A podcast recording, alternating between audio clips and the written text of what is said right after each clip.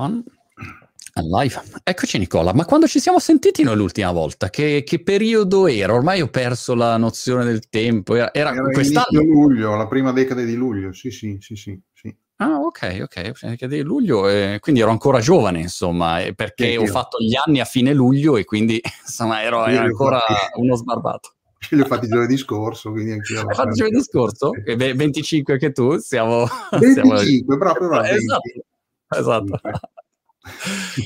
Senti Nicola, eh, stiamo facendo questo speciale insieme a Enel, sponsorizzato da Enel, sul tema del cambiamento climatico, eh, elettrificazione e dintorni. Ti ringrazio per partecipare a titolo gratuito, a titolo eh, personale su, su questa chiacchierata come, come, l'altra volta e mh, mm, devo dire che sto parlando con un sacco di, di persone interessanti proprio su questi argomenti e ogni volta mi rendo conto di quanto, leggendo anche i commenti, siano argomenti comunque difficili. Cioè il paradosso che trovo è che riguardano tutti, quindi dovrebbe essere una cosa che dice, vabbè, è, è, tutti, riguarda tutti e quindi non è difficile da comprendere l'importanza, l'urgenza, eccetera. Dall'altro lato, però, sembra una cosa sempre così esterna a te. Non riesco a capire, ecco, questa, questo paradosso. Non so se sì, tu te lo sai. Fase. Siamo in questa ah. fase in cui, quando ne parlavi vent'anni fa, la gente ti guardava e diceva, boh, sì, questo qua parla, solito catastrofista, eccetera. Anche quando andavi nelle scuole o nelle università parlando ai giovani di queste cose qua, ti guardavano, eh, magari dicevano, ah, viene quello, così perdiamo un'ora, no? Adesso invece esatto. vedi molto più attenzione, molta più attenzione. E quindi siamo nella fase dell'attenzione. Però poi quando vai a dire alle persone, guarda che questa cosa la devi fare, tu non so, parli con un'azienda che deve cambiare il sistema di produrre energia, ti chiede un consiglio, tu gli dici alcune cose, e c'è un po' di un attimo di, di, di, di indurimento perché eh, sono attaccati alla coperta di Linux di quello che hanno fatto per decenni e cambiare è difficile, cambiare in fretta anche perché dobbiamo farlo nei prossimi dieci anni. E questo è un problema. Siamo in questa fase in cui bisogna far capire alle persone, fargli fare quello scatto per cui ognuno si prende la sua piccola fetta di responsabilità. Non è facile, però ci stiamo provando. È uscito il report, eh, ne parlavo prima anche con, eh, con Tozzi, eh, il report di tutti gli scienziati, codice rosso, insomma, è uscito da poco e mi ha colpito perché la mia dolce metà un giorno si alza e mi dice hai visto il report? E io dico no, e stavo pensando quale report pensavo a tutti i report possibili ho detto no il report eh, climatico eh, praticamente adesso arriverà un'era glaciale qua preparati che arriva l'era glaciale ma come l'era glaciale? quindi mia moglie va giù proprio secca e quindi dice ecco basta c'è l'era glaciale dobbiamo, dobbiamo comprare allora abbiamo preso non so che cosa il, la roba per la montagna e, e, quindi non lo so ecco hai, hai qualche feedback su questo, su questo report era glaciale a parte? Sì, l'era glaciale è un, è un, aspetto che ti potrebbe veramente riguardare da vicino, perché uno dei grandi paradossi del fatto che il pianeta, pianeta si sta scaldando è che si scioglie la Groenlandia e l'Artico e quindi si raffredda la corrente del Golfo e quindi voi lì a Brighton siete i primi ad accorgervene. Quindi in un, in un pianeta che si scalda ci possono essere alcune zone che invece si raffreddano. E anche questo non è facile da spiegare alle persone, eh? certo. si scalda appunto e sì, il feedback è che adesso, eh, diciamo, la comunità scientifica si è espressa in maniera netta sul fatto che l'uomo è responsabile del cambiamento climatico e anche questo eh, toglie l'ultima giustificazione che diceva ma no, ma c'è un 2% che dice che non è vero, a parte che vorrei chiedere alle persone, ma se il 98% degli ingegneri ti dicono che un ponte sta per crollare, tu ci vai sopra con la macchina o dici mm. aspetta che forse non ci vado. Quindi però quel 2% era adesso diciamo eh, c'è consenso. Quindi è, è, una cosa che dobbiamo affrontare nella sua complessità. Devo dire che è comparsa sui giornali quando l'ha visto la tua dolce metà, sui giornali, sui media, per un giorno o due e poi non se ne è più parlato. Ah. Poi ne riparleremo magari per la conferenza di Glasgow a, a, novembre, però non se ne è più parlato. Secondo me ne parlavo anche con dei colleghi. Uno dei motivi è che eh, eh, il panel non ha una grandissima capacità mediatica, cioè ha fatto una bellissima conferenza stampa dal punto di vista scientifico, però avrebbe fatto schiantare un mulo che se lo ascoltava. Quindi il giornalista medio mm, non ha questa, diciamo, eh, caparbietà di, di, rimanere attaccata all'argomento se tu glielo presenti in maniera un pochino eh, hard, no?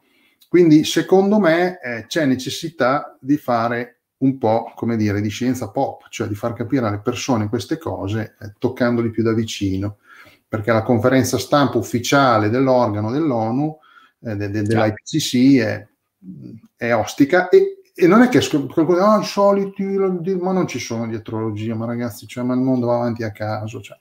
Purtroppo c'è un problema di comunicazione, secondo me, e, ed è per quello che poi è scomparso dai titoli di, dei, dei media, delle, della stampa. Sì, peraltro, cioè, ormai il, il, ciclo della notizia, che un tempo uno diceva, ma il ciclo della notizia dura, non so, una settimana, ormai dura, non so, dieci minuti, cioè anche quando succede un, qualcosa di, di drammatico, sì, cioè, dieci minuti di notizia, poi oh, aspetta che arriva l'altra e quindi è veramente difficile mantenere l'attenzione.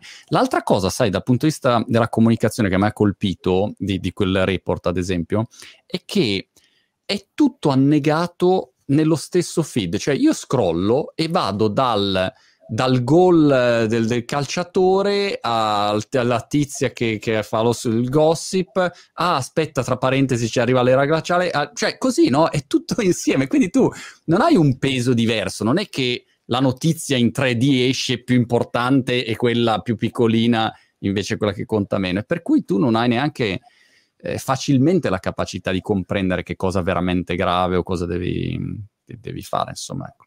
Sì, sì, così vedo anche i titoli delle, dei, dei principali quotidiani online italiani. La velocità di cambiamento del titolo della prima pagina è molto più veloce adesso anche di quello che era 3 o 5 per non dire 10 anni fa. Quindi cioè, siamo dentro questo tritacarne informativo e eh, si dice che adesso una, una, in un numero di un quotidiano ci sono più informazioni di quelle che una persona nel Medioevo aveva nell'intera vita. Eh, effettivamente è così, è così. Quindi dobbiamo difenderci, non è facile. Su questo la comunità scientifica secondo me deve riflettere molto, moltissimo. Senti, un argomento di cui stiamo parlando in questo speciale è quello dell'elettrificazione, ovviamente. E, ehm, ti, ti, chiedo e chiedo a tutti gli ospiti, anzitutto, di aiutarmi a spiegare che cosa si intende quando si parla di eh, elettrificazione. L'elettrificazione eh, vuol dire cambiare il modo in cui noi utilizziamo come utilizzatori finali l'energia, perché l'elettricità non è una fonte di energia, è un vettore, cioè io lo produco in un certo luogo, in un certo modo, ho varie tecnologie, poi la porto dove voglio e lì la utilizzo come mi pare. Quindi è una cosa molto flessibile. Pensiamo a casa nostra. Tu con, il, con l'elettricità fai andare il modem il, grazie al quale ci stiamo vedendo io e te in questo momento, uno in Italia e uno eh, nel Regno Unito. Facciamo andare l'aspirapolvere, puliamo la casa, scaldiamo il cibo se abbiamo un forno a induzione, carichiamo la macchina come faccio io. Quindi possiamo fare tante cose, è una cosa estremamente versatile. Qual è la ne- perché dobbiamo appunto elettrificare ed è uno degli obiettivi dell'Unione Europea, elettrificare il più possibile? Perché l'elettrif- l'elettrificazione ha due vantaggi. Il primo è che abbiamo le tecnologie già oggi competitive sul mercato per fare elettricità in maniera sostenibile e questo è un plus formidabile alla luce di quello che, che dicevamo prima. E l'altro, altrettanto formidabile, è che i motori elettrici sono tipicamente molto più efficienti dei motori termici e quindi l'utilizzo finale è molto più efficiente. Quindi se noi scaldiamo la pasta con un, eh, l'acqua per la pasta con un, un, forno a induzione, consumiamo molta meno energia se, se, bruciamo così il metano e classico esempio, credo di averlo già fatto l'altra volta che abbiamo parlato, è la macchina elettrica. Pensa che ieri sono andato per lavoro in provincia di Modena e ho fatto con la mia auto elettrica 122 km e ho consumato 14 kWh, che vuol dire l'equivalente energetico di circa un litro e mezzo di benzina. Ho fatto 122 km. Ho, sono andato in autostrada a 130 km orari per un tratto. Se avessi avuto una macchina di uguale potenza, una macchina abbastanza grossa di uguale potenza, ehm, avrei consumato almeno 10 litri di benzina. Quindi perché dobbiamo elettrificare? Perché appunto ci permette di consumare l'energia in modo più efficiente, quindi ci permette di consumarne meno. Cioè l'elettrificazione permette un abbattimento del consumo cosiddetto energetico primario, perché appunto eh, io alla fine, sfruttando l'efficienza, ne consumo molto meno. E Quindi quali sono, e, chiarissimo. E, e mh, quali sono per te, Nicola, ehm, i, i, passaggi da fare per accelerare questo processo di elettrificazione in vista del 2030, che appunto è la, la data ehm, di cui parlavamo anche la, l'altra volta insieme? È accelerare tutto quello che ci permette di produrre energia in loco con delle risorse che ci arrivano sulla testa. Mi spiego. La maggior parte delle tecnologie che abbiamo utilizzato fino adesso comportavano il bollire dell'acqua. Bollire dell'acqua con del gas, del carbone, dell'uranio, delle biomasse, anche con della, de, della luce solare concentrata. Però bisogna bollire qualcosa. E tipicamente queste cose bisogna portarle nel punto di produzione, cioè io il gas, il carbone lo devo portare nella centrale. Quindi se sono in una zona remota è un problema, un problema piuttosto serio. Con le rinnovabili invece e questa di nuovo la flessibilità dell'elettricità, io posso produrre elettricità lì dove sono perché ho un flusso fisico di qualche natura che mi colpisce, ad esempio il vento, ad esempio il sole, ad esempio i movimenti del mare, le correnti, queste cose. Quindi ho l'enorme vantaggio di poterla produrre investendo in una macchina che me la, conver- me la produce e me la distribuisce, me la porta, eh? ma non ho bisogno di portare lì fisicamente la roba per produrla e quindi io posso elettrificare nella maniera più flessibile possibile. A questo aggiungi il fatto che la rete elettrica è la, eh, dire, l'infrastruttura più diffusa al mondo, cioè se chiunque ci sta ascoltando si gira, io se mi giro, la prima cosa che vedo lì alla mia sinistra è una presa elettrica che è collegata ad una rete che va, eh, nel nostro caso, dagli Urali alla, alla, alla, al Portogallo e, e, e, da Capo Nord fino al Nord Africa. Quindi è un'infrastruttura che già esiste, molto sviluppata, da sviluppare ancora, da modernizzare ancora, probabilmente qualcuno te ne parlerà questa settimana, ma possiamo contare su qualcosa che c'è già. Quindi cosa dobbiamo fare? Dobbiamo rendere questa rete sempre più sicura, sempre più mh, resiliente, come si dice adesso, perché c'è il problema degli attacchi informatici, c'è il problema de- dei cambiamenti climatici. Quindi eh, si è visto in Louisiana o in New Jersey in, questo, in, queste, in questi giorni eh, pali della luce sradicati e ble- grandi blackout a New Orleans, per esempio. No?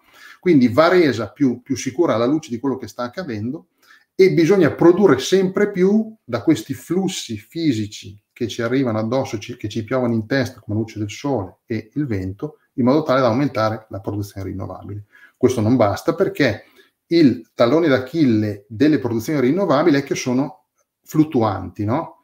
Anche in una splendida giornata di sole, il sole non è mai identico a se stesso perché si muove leggermente, no? Quindi noi dobbiamo avere un sistema anche di accumulo importante per fare in modo che quando abbiamo grandi produzioni, in questo momento siamo a settembre, un momento ideale per produrre perché siamo ancora in estate, ma il tempo fuori è abbastanza fresco e l'efficienza è molto alta, quindi abbiamo sicuramente un surplus in questo momento in certi punti sicuramente della rete, tanto più nel fine settimana quando le attività industriali sono ferme. E quindi dobbiamo immagazzinarlo perché poi alla sera, quando il sole si spegne, noi dobbiamo andare ad attingere alla, alla, alla, al nostro accumulo. E come l'accumuliamo? Ci sono varie opzioni, anche di questo probabilmente qualcun altro ti parlerà. L'opzione classica è quella di accumulare l'elettricità in bacini idroelettrici, uno più alto, uno più basso, in modo tale che quando io ho un eccesso di produzione pompo l'acqua dal bacino più basso a quello più alto, per poi nel momento di picco di domanda la faccio scendere e produco elettricità. Poi abbiamo quello delle, delle batterie, che è un tema importante, cioè dell'accumulo elettrochimico, e su questo, se vuoi, ne possiamo parlare, però un tema importante sia per quanto riguarda la disponibilità di materiali, l'estrazione di questi materiali e il riciclo di questi materiali, che sono tutti concetti importantissimi per far sì che questa operazione sia veramente sostenibile e lo può essere. Siccome so già che qualcuno dirà, ah, le batterie, riciclo, fatemi dire questa cosa. Attualmente gli oggetti più riciclati del mondo sono le batterie al piombo io sono sufficientemente anziano, uh, un po' più di te, per ricordarmi quando si diceva ah, le batterie sono un problema, qui stiamo avvelenando il mondo. Bene, siamo riusciti a riciclarle, quindi non c'è alcun ostacolo dal punto di vista tecnico perché noi riusciremo a riciclare tutte le batterie che dovremo sempre più utilizzare nelle automobili, nei sistemi di stoccaggio, in modo tale da poter far funzionare il nostro sistema H24 solo su energie rinnovabili e quindi contando su questi flussi sui quali possiamo contare in, per, per, l'eternità e non è poco, eh, non è poco. Chiaro. In Italia che situazione vedi? In Italia abbiamo come sempre, in tutto luci e ombre. Le luci sono che è un paese che produce già oggi eh, circa il 40% della propria eh, produzione elettrica da rinnovabili. Abbiamo circa la metà idroelettrico, poi abbiamo il sole che è sempre in crescita, il vento, eccetera, il geotermico, importante in centro Italia. Quindi, da questo punto di vista siamo, siamo mh, sicuramente ehm, virtuosi. Però ci sono ovviamente delle ombre. Per esempio, una cosa che io vedo a proposito delle eh, rigidità che dicevo prima, nella testa degli italiani c'è l'idea che per scaldarci dobbiamo per forza bruciare qualcosa, tipicamente metano. Bene, non è così. Eh, come dire, l'umanità si scalda bruciando qualcosa dall'uomo primitivo, no?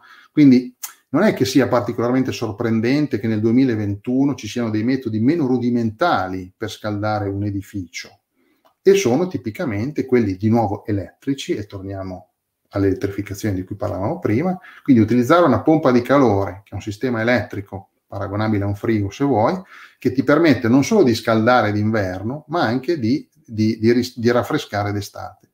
In questo modo tu ti svincoli dal fossile, tipicamente metano, per le esigenze energetiche della tua casa eh, quella casa che sto ristrutturando appunto sarà fatta in modo tale per cui l'elettricità eh, prodotta dal fotovoltaico sul tetto sarà una pompa di calore in modo tale da potermi anche scaldare e raffrescare. Quindi si va in quella, in quella direzione. Oggi le case nuove che vengono costruite, sicuramente qui nella mia zona, io abito in provincia di Bologna, sono tutte staccate dal gas, quindi si sta già andando in quella direzione, perché la richiesta di legge di produzione rinnovabile delle singole case è è elevata e quindi sostanzialmente bisogna staccarsi dal gas. Un altro ostacolo che vedo, sempre per tornare alla tua domanda sulla situazione italiana, è che c'è una certa, diciamo, eh, ehm, eh, le persone non amano molto l'idea di passare l'auto elettrica. Hm? E siamo uno dei paesi che, ehm, che, vende meno auto elettriche percentualmente. Se guardiamo anche alla Francia per andare su in Norvegia e in Olanda, eh, sono, sono abbastanza di più. Anche qui c'è l'idea, questa cosa terribile, no? che bisogna assolutamente eh, fare eh, 800 km con la macchina. No? Allora, io vorrei rassicurare chi ci ascolta, io sono autista elettrico da tre anni, eh, all'inizio avevo anch'io normale questa ansia un pochino da, da range, no? Dico, ah, devo, partimmo per un viaggio in montagna eh, con mia moglie, subito ho acquistato la prima auto elettrica e fu lei a trascinarmi. E io ah. un po' calcitrando, no, facciamolo. Mia moglie è una donna straordinaria, siamo insieme da 37 anni, quindi mi sono fidato, no? E siamo andati e siamo arrivati. E ho detto, oh, avevi ragione. E, ehm, quindi dobbiamo vincere questo. Io non ho mai avuto un problema di rimanere a piedi con l'auto elettrica. Eh, quelli con cui parlo, che mi dicono, ah, ma quanti chilometri fai? Dico, ma scusa, tu che lavoro fai? Ah, io vado, lavoro qui a 10 km, dico, ma che te frega, ti puoi comprare anche la macchina più piccola di tutte e tu sei già contento. Ah, dice, ah, ma io vado al mare, ho, ho capito. Tu ti togli il piacere perché è un piacere, perché questo non ve lo posso raccontare. Provate le auto elettriche, se le provate dite, beh, io devo tornare su quella, su quella cosa che fa quel casino, quella puzza, eccetera.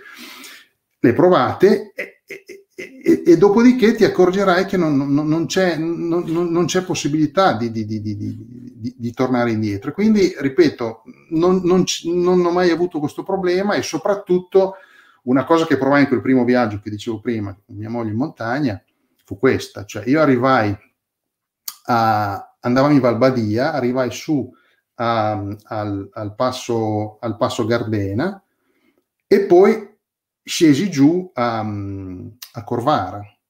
Beh, in quella discesa io produssi energia, era la prima volta che mi capitava, cioè si caricò la batteria del 7%. È una cosa per chi si occupa di energia, da, come me da tantissimi anni, immediatamente il fatto che tu andando in vacanza produci energia per la tua macchina. Ecco. Queste sono cose che dovrebbero demolire le argomentazioni che io sento ancora che mi cascano le braccia. Ah, ma l'auto elettrica quale novità ti propone? Accidenti, caccia via. Innanzitutto ti produce elettricità, ti consuma 4-5 volte meno come minimo. E, e, è una macchina che ha poca manutenzione. Io voglio molto bene al mio meccanico, tra l'altro insomma abbiamo un ottimo rapporto, però lui mi ha detto, oh per fortuna che sto per andare in pensione, perché qua effettivamente la manutenzione è, è, è molto ridotta. Quindi c'è la questione di riarrangiare il sistema. Quindi eh, voglio dire, in Italia invito, per tornare alla tua domanda, scusa, l'ho fatto un po' lunga, eh, fidatevi, passate all'elettrico, non vi pentirete mai. Io una cosa che non farò mai nella mia vita, mm. lo giuro, è tornare all'auto termica perché sarebbe mm. completamente stupido, masochistico, ecco, masochistico. Gener- elettrificazione, diciamo, in generale, ma eh, mi ha fatto morire che eh, poi sia stata tua moglie, no, a, a, a, spingerti, e mi ha fatto venire in mente che stamattina ho incontrato un amico eh, che aveva, portava i figli a scuola, e lui avevamo una, una, una borsa, e dico, ma ehm, scusa, perché hai portato quella borsa lì, che un altro giorno, lui mi ha detto, mia moglie mi ha detto di portarla e quindi io ho smesso di eh, chiedere, io eseguo solo gli ordini e se avessi capito che dovevo farlo prima, pe- mentre all'inizio appena sposato discutevo, volevo aver ragione, no, no, no, basta, esegui gli ordini e vai dritto così e vivi molto meglio, capito? Quindi a volte, come nel mio caso, è stato, è stato una scelta. Si ascolta, prendi e vai. Senti, ehm, quindi situazione italiana, eh, questo. Avevamo parlato dell'idrogeno anche l'ultima volta mm-hmm. e, e, e, dopo la, la, nostra chiacchierata, appunto, ho parlato con altri ospiti, è venuto spesso fuori questo argomento, idrogeno verde, idrogeno blu. E anche a te volevo chiedere così, eh, un, diciamo, un recap della situazione, eh, che, che, cosa, qual è la, la tua opinione in proposito, quali sono le differenze tra i due Ehm, e, e, e quali, per quali utilizzi può essere adatto, se può essere adatto. Ecco. Eh, l'idrogeno, appunto, le, le strade che si, si, si, vedono al momento sono indicate al momento sono due, l'idrogeno verde e l'idrogeno blu. Idrogeno blu vuol dire fare l'idrogeno come abbiamo fatto fino in questo momento, utilizzando combustibili fossili, in particolare eh, metano. Quando tu estrai da CH4 metano H, cioè l'idrogeno, ti rimane C che si combina con l'ossigeno e fa la CO2 che metti in atmosfera attualmente. Con l'idrogeno blu l'idea è quella di metterlo nel sottosuolo. Ecco, qui qualcosa negli ultimi mesi è successo, nel senso che il più grande impianto del mondo eh, in Australia è un impianto dove la CO2 viene separata dall'estrazione del metano, perché il metano giù nel sottosuolo, a volte in giacimenti è mescolato alla CO2. Quindi bisogna separarlo perché poi il metano va messo in rete. No? E, ehm, e quindi eh, si separava questa CO2, si è riuscita a separarla bene, ma l'iniezione è, stata, è stato un fallimento. Ora, siccome in questa impresa sono coinvolte tre tra le più grandi aziende eh, petrolifere mondiali e loro sono i primi a far fatica a fare questa operazione, io mi chiedo da ricercatore se non lo fanno loro chi può farlo, tra l'altro avendo utilizzato anche una discreta quota di fondi pubblici. Mm, ci sono ancora vari tentativi nel mondo, ma soprattutto è uscito un altro studio importante che fa presente un fatto, cioè l'idrogeno blu, supponiamo anche di riuscire a metterlo laggiù nel, eh, nel sottosuolo, però c'è un problema, che è quello che accade a monte. Tra l'altro così, giusto per dire, io avevo scritto un editoriale su Sapere, la rivista, la rivista che dirigo, già nel 2018 e l'avevo dato nelle mani di eh, manager di una grande azienda di gas italiana dicendo guardate che c'è questo problema, forse è meglio che cominciamo a guardarci, che è quello della perdita della rete del gas. Cioè, quando noi abbiamo un giacimento in Siberia che ci porta il gas fino a casa nostra, abbiamo tutta una serie di condotte di pressione diversa, dimensione diversa, di stazioni di compressione, di valvole, eccetera, e il metano eh, lungo la strada si perde. E eh, andando a vedere quali sono le perdite di metano in tutto il processo, l'idrogeno blu, nella stragrande maggioranza dei casi, si potrebbe dire la totalità, alla fine non emette meno gas climalteranti di quelli che tu emetteresti se bruciassi direttamente il metano, perché sconta tutta questa problematica. In più, e questo è un aspetto importante, in quel caso australiano che dicevo prima, loro sono riusciti a raggiungere il 20% di target che si erano riproposti al eh, 2020-2021. Quindi, insomma, chiaramente un insuccesso, no? In più, però, per fare questa operazione hanno speso un sacco di energia, cioè a te serve energia per spingere la CO2 nel sottosuolo a centinaia, migliaia di metri di profondità e se si va a fare i conti dell'energia che è stata spesa bruciando combustibili fossili, metano perché ce l'hanno lì, che non è stato messo nel sottosuolo, ma è stato messo in atmosfera, con ogni probabilità alla fine quella impresa mm. ha emesso più di quanto alla fine è riuscita a intrappolare. Quindi, per farla breve, l'idrogeno blu sulla carta è un'idea fantastica, ma il mondo è complicato, soprattutto il mondo del sottosuolo e chi si è andato a, diciamo, impegnare in, in situazioni di questo tipo, il più delle volte non ne è uscito fuori come in quel caso lì. Gli unici impianti poi che economicamente stanno in piedi sono quelli che ehm, iniettano CO2 ad alta pressione per andare a stimolare la produzione secondaria di petrolio, perché i giacimenti ormai molto sfruttati non hanno pressione a sufficienza, quindi vado ad aggiungere CO2 per tirare fuori il petrolio e in quel caso, siccome poi tiro fuori il petrolio, ho un guadagno e quindi economicamente la cosa sta più in piedi. Però se poi io tiro fuori il petrolio, lo brucio e butto la CO2 in atmosfera, non è un'operazione particolarmente interessante.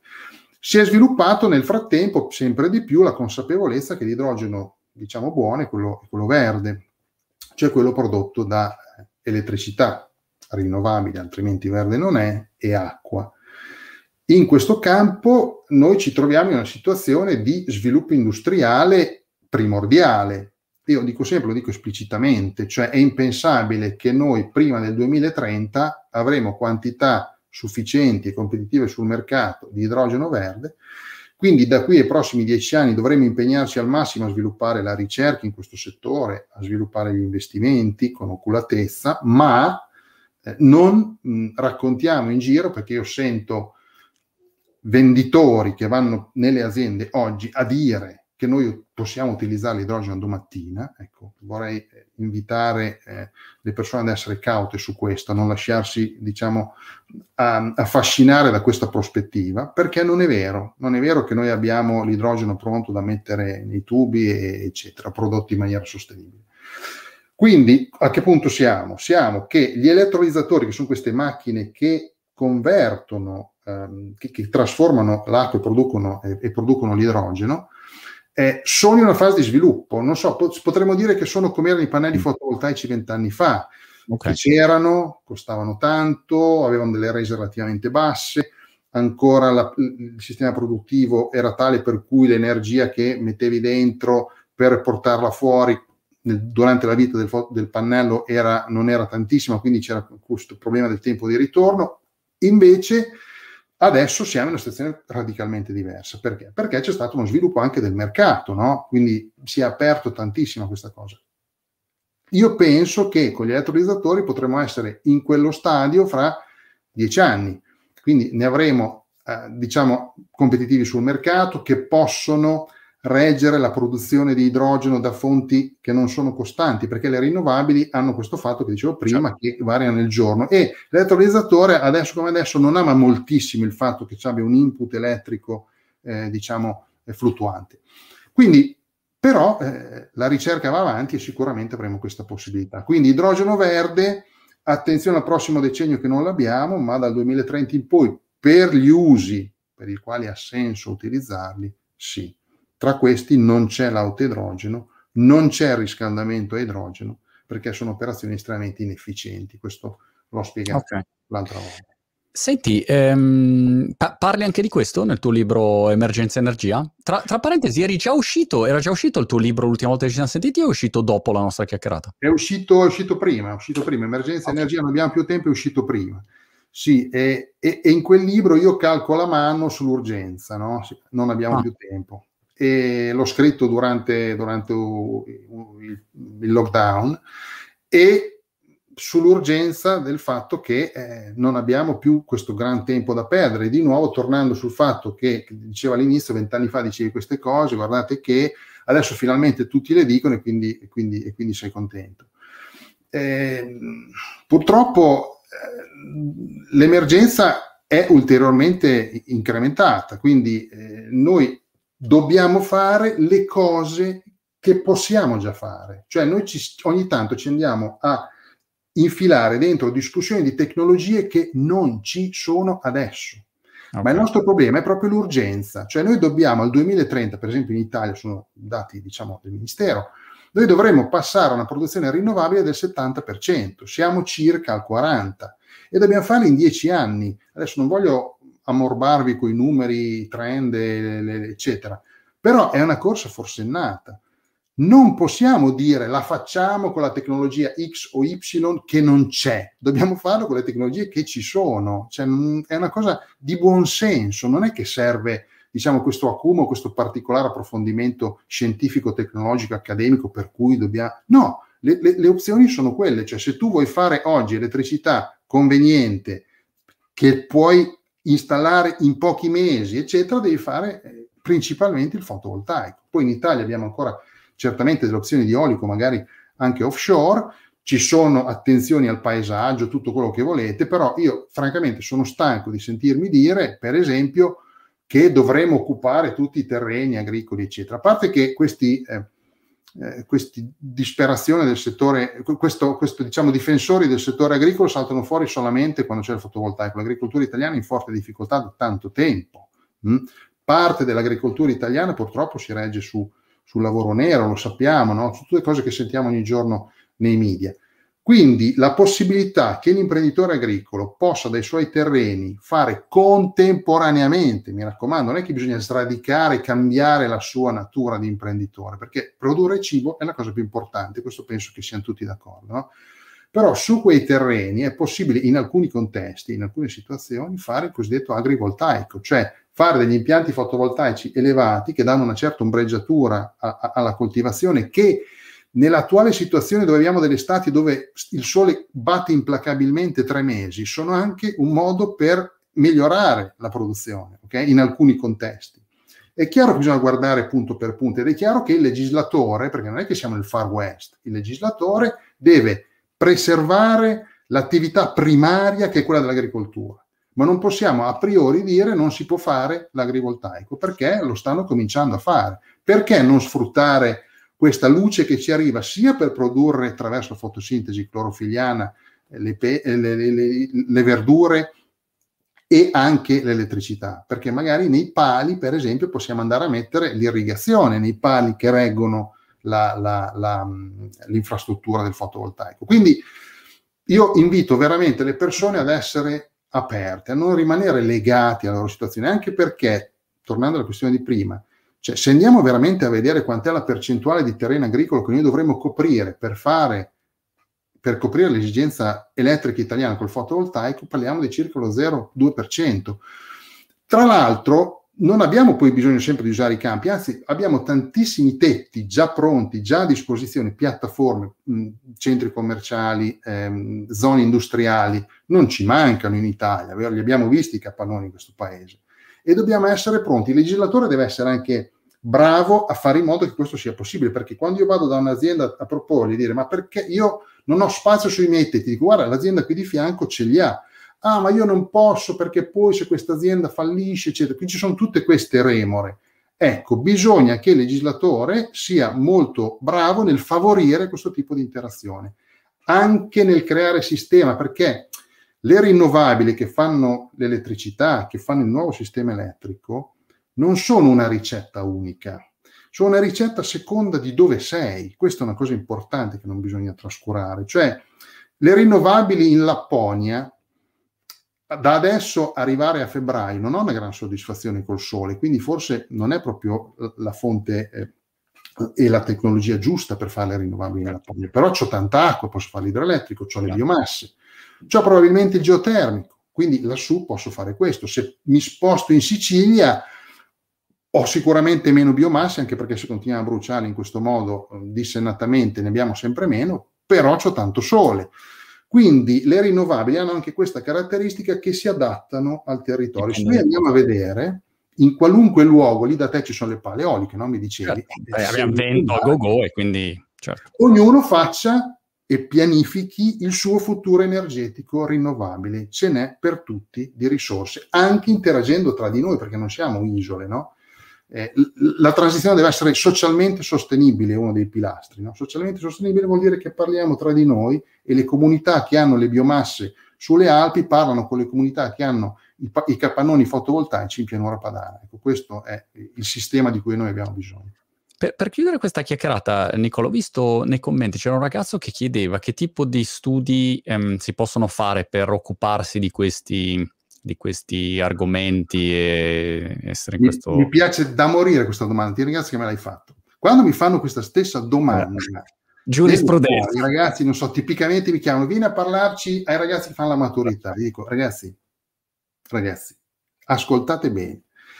Qualsiasi cosa facciate, potete fare qualcosa che interessa la transizione energetica. Ad esempio, dice io voglio fare il, il, il giornalista. Bene, benissimo, c'è bisogno di, di, di operatori dell'informazione che informino correttamente e mi trattengo, non sempre succede, ok? Sui temi dell'energia. Quindi vai, puoi fare, pu- okay. puoi dare il tuo contributo alla transizione. Io vorrei fare legge, accidenti, non mi... no, appunto bisogna cambiare il sistema legislativo, renderlo più flessibile, c'è da lavorare per te. Dice io vorrei fare economia, non c'entra. No, c'entra, perché per fare la transizione servono nuovi strumenti finanziari, quindi c'è da lavorare anche per questi. Okay. Mia figlia più piccola fa architettura, e le dico sempre, dovete reinventare le, le, città e quindi c'è da lavorare da matti. Quindi qualsiasi cosa facciate, vi potete inventare qualcosa sulla transizione energetica. Ovviamente, per rispondere alla domanda del ragazzo che l'ha fatta, se fa ingegneria, chimica, fisica, biologia,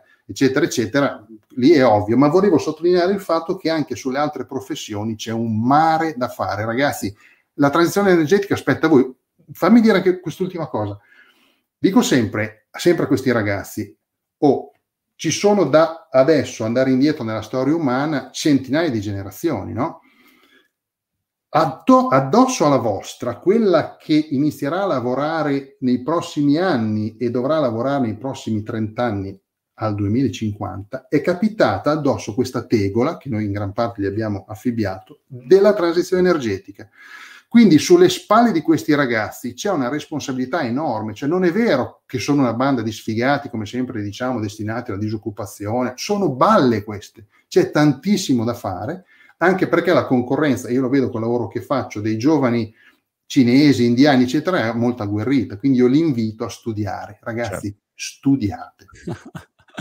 Molto bene. Nicola, eh, Emergenza Energia, il libro di, di, Nicola, se vi interessa approfondire questi, questi temi, mh, mm, ti ringrazio come sempre, sei sempre molto chiaro e preciso e ci aggiorniamo, ci aggiorniamo alla prossima allora. Volentieri, grazie Marco, sempre un piacere, stammi bene, ciao.